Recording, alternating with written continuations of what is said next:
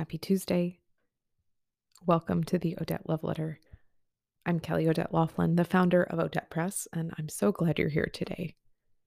It's November 30th, 2021, and today we're exploring reflections on gifts, giving, prompts for making, and giving generously to ourselves included in today's newsletter, Gifts of this Season. Let me tell you a brief but true story of the holidays and contradiction.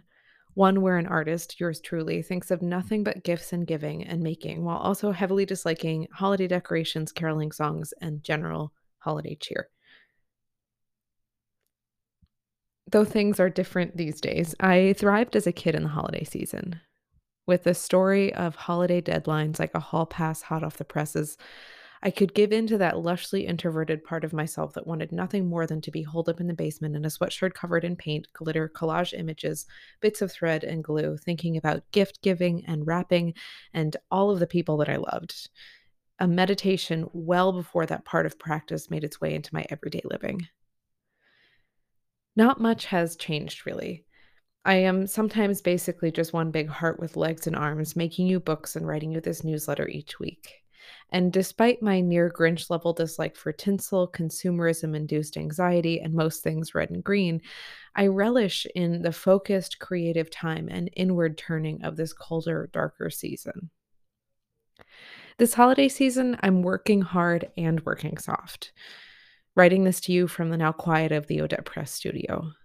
I am trying my best to balance the need for action and making with rest and reflection and tending to body and mind in daily life, but especially in the holiday season, especially as creatives, caregivers, caretakers, etc. I think it can be really easy to forget to give to ourselves too. Maybe you've experienced this, putting everything into a project or a moment. And I know that if I haven't eaten or slept well, you can guarantee there will be errors in journals or slower efficiency in the studio and yield. We need to fill our vessels. We need to enrich the soil of our bodies, our lives, our practices. In a season centered around giving and giving generously, I really believe that to give generously requires that we have a firm foundation from which to stand, a rich soil from which to give, a cup full and eager to pour. I hope that wherever you are and however you read this or listen in, that you're also remembering to give yourself the chance to pause and check in, to see what it is your soil really needs, to listen to your body, the parts of you that are creative and inspired. And if you need to, to give a hearty fuck you to the urgency of capitalism around the holiday season. Say no, if you can, to any gift giving that imparts anxiety, the thief of joy these winter months. Let's reflect and be generous this season with everyone, and that includes ourselves, both in this winter, but in the seasons and the months to come. So I'm writing this to you, this letter, to be one of hope, something that plants the seeds of nourishment in hopes that you too can pause and rest. Take a deep breath under the blue sky or go on a walk. Drink some water. Don't forget to rest and find ways as you can to be creative. Finding ways to be creative is the balm that soothes me. It's the balm that soothed me my entire life. As a child during the holiday season, it was the energy of take your whole allowance to the craft store and make a few dollars work across everyone in your family. It was a list of family and friends far and wide of which to give. And now, as an adult, it's the energy that gets me up and moving in the morning into the world and into the studio. It's that fire, that inspiration, that desire to continue. Creativity is a meditation on abundance. It's a response to the moment and the supplies on hand. It's creative problem solving and creative thinking.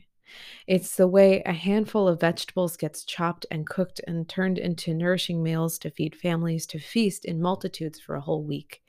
It's the thread that carries through page by page, week by week, and class by class, the pulse that is sustaining. Whether we know each other personally or not, when an order comes through the shop, I think back to those younger years and use that order fulfillment as a moment on which to extend gratitude, good intention, on which to meditate. Who are you? Where is this going? And how can these marbled papers and creative tools serve you and yours best? It's no surprise sometimes, I think, to see the practices and tasks from our childhood that get imprinted and continue in our adult lives. From August to February, I draw and write and imagine ways to make presents and imagine what paper goods you might like to give as gifts in the holiday season to come. I hope that these creativity practices can inspire you too, which is why for the next four weeks, I'm writing you some creative gift giving prompts and generous ideas. You can use them now or try them out in the time beyond the holidays. You can think of them like a pot of soup, a generously forgiving recipe. Try them out. Add or subtract as needed.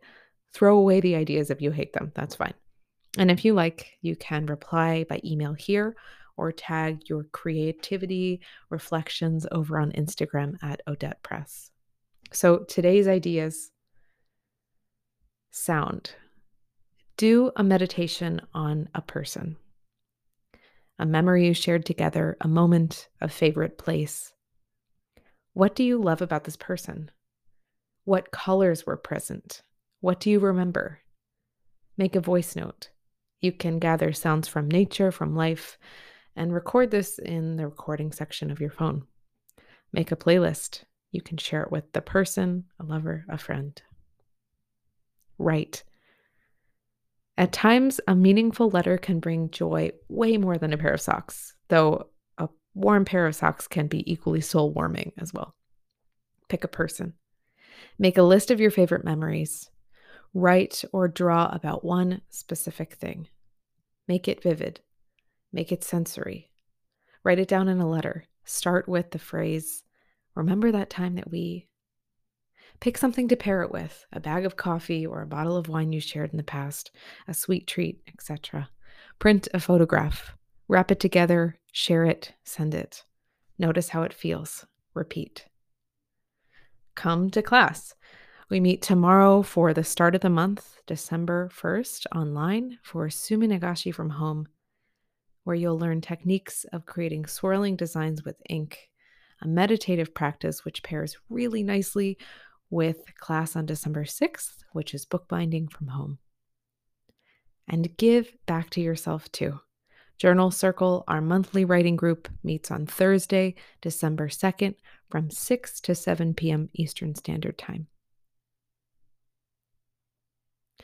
In all, I'm so grateful for you for being here, for reading along or listening. And I'm sending you hope like a thread that for the rest of the week and the rest of the season ahead, care and rest are stitched throughout your winter season. Dig into your creative practice. Start your creative flame. Rest when you need to, and then keep going. Sending you much love this week and all weeks.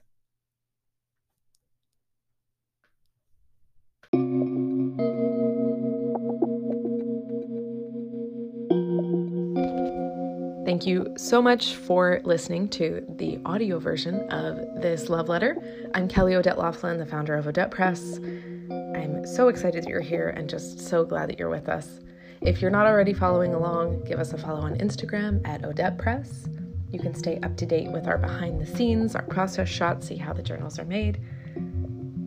Of course, stay up to date with classes here in the Odette Press newsletter. And if there's a person in your life who you think might resonate with or benefit from, or just like this newsletter, please forward this, share this, send this along. We really appreciate it. Thank you. Thank you. Have a great day.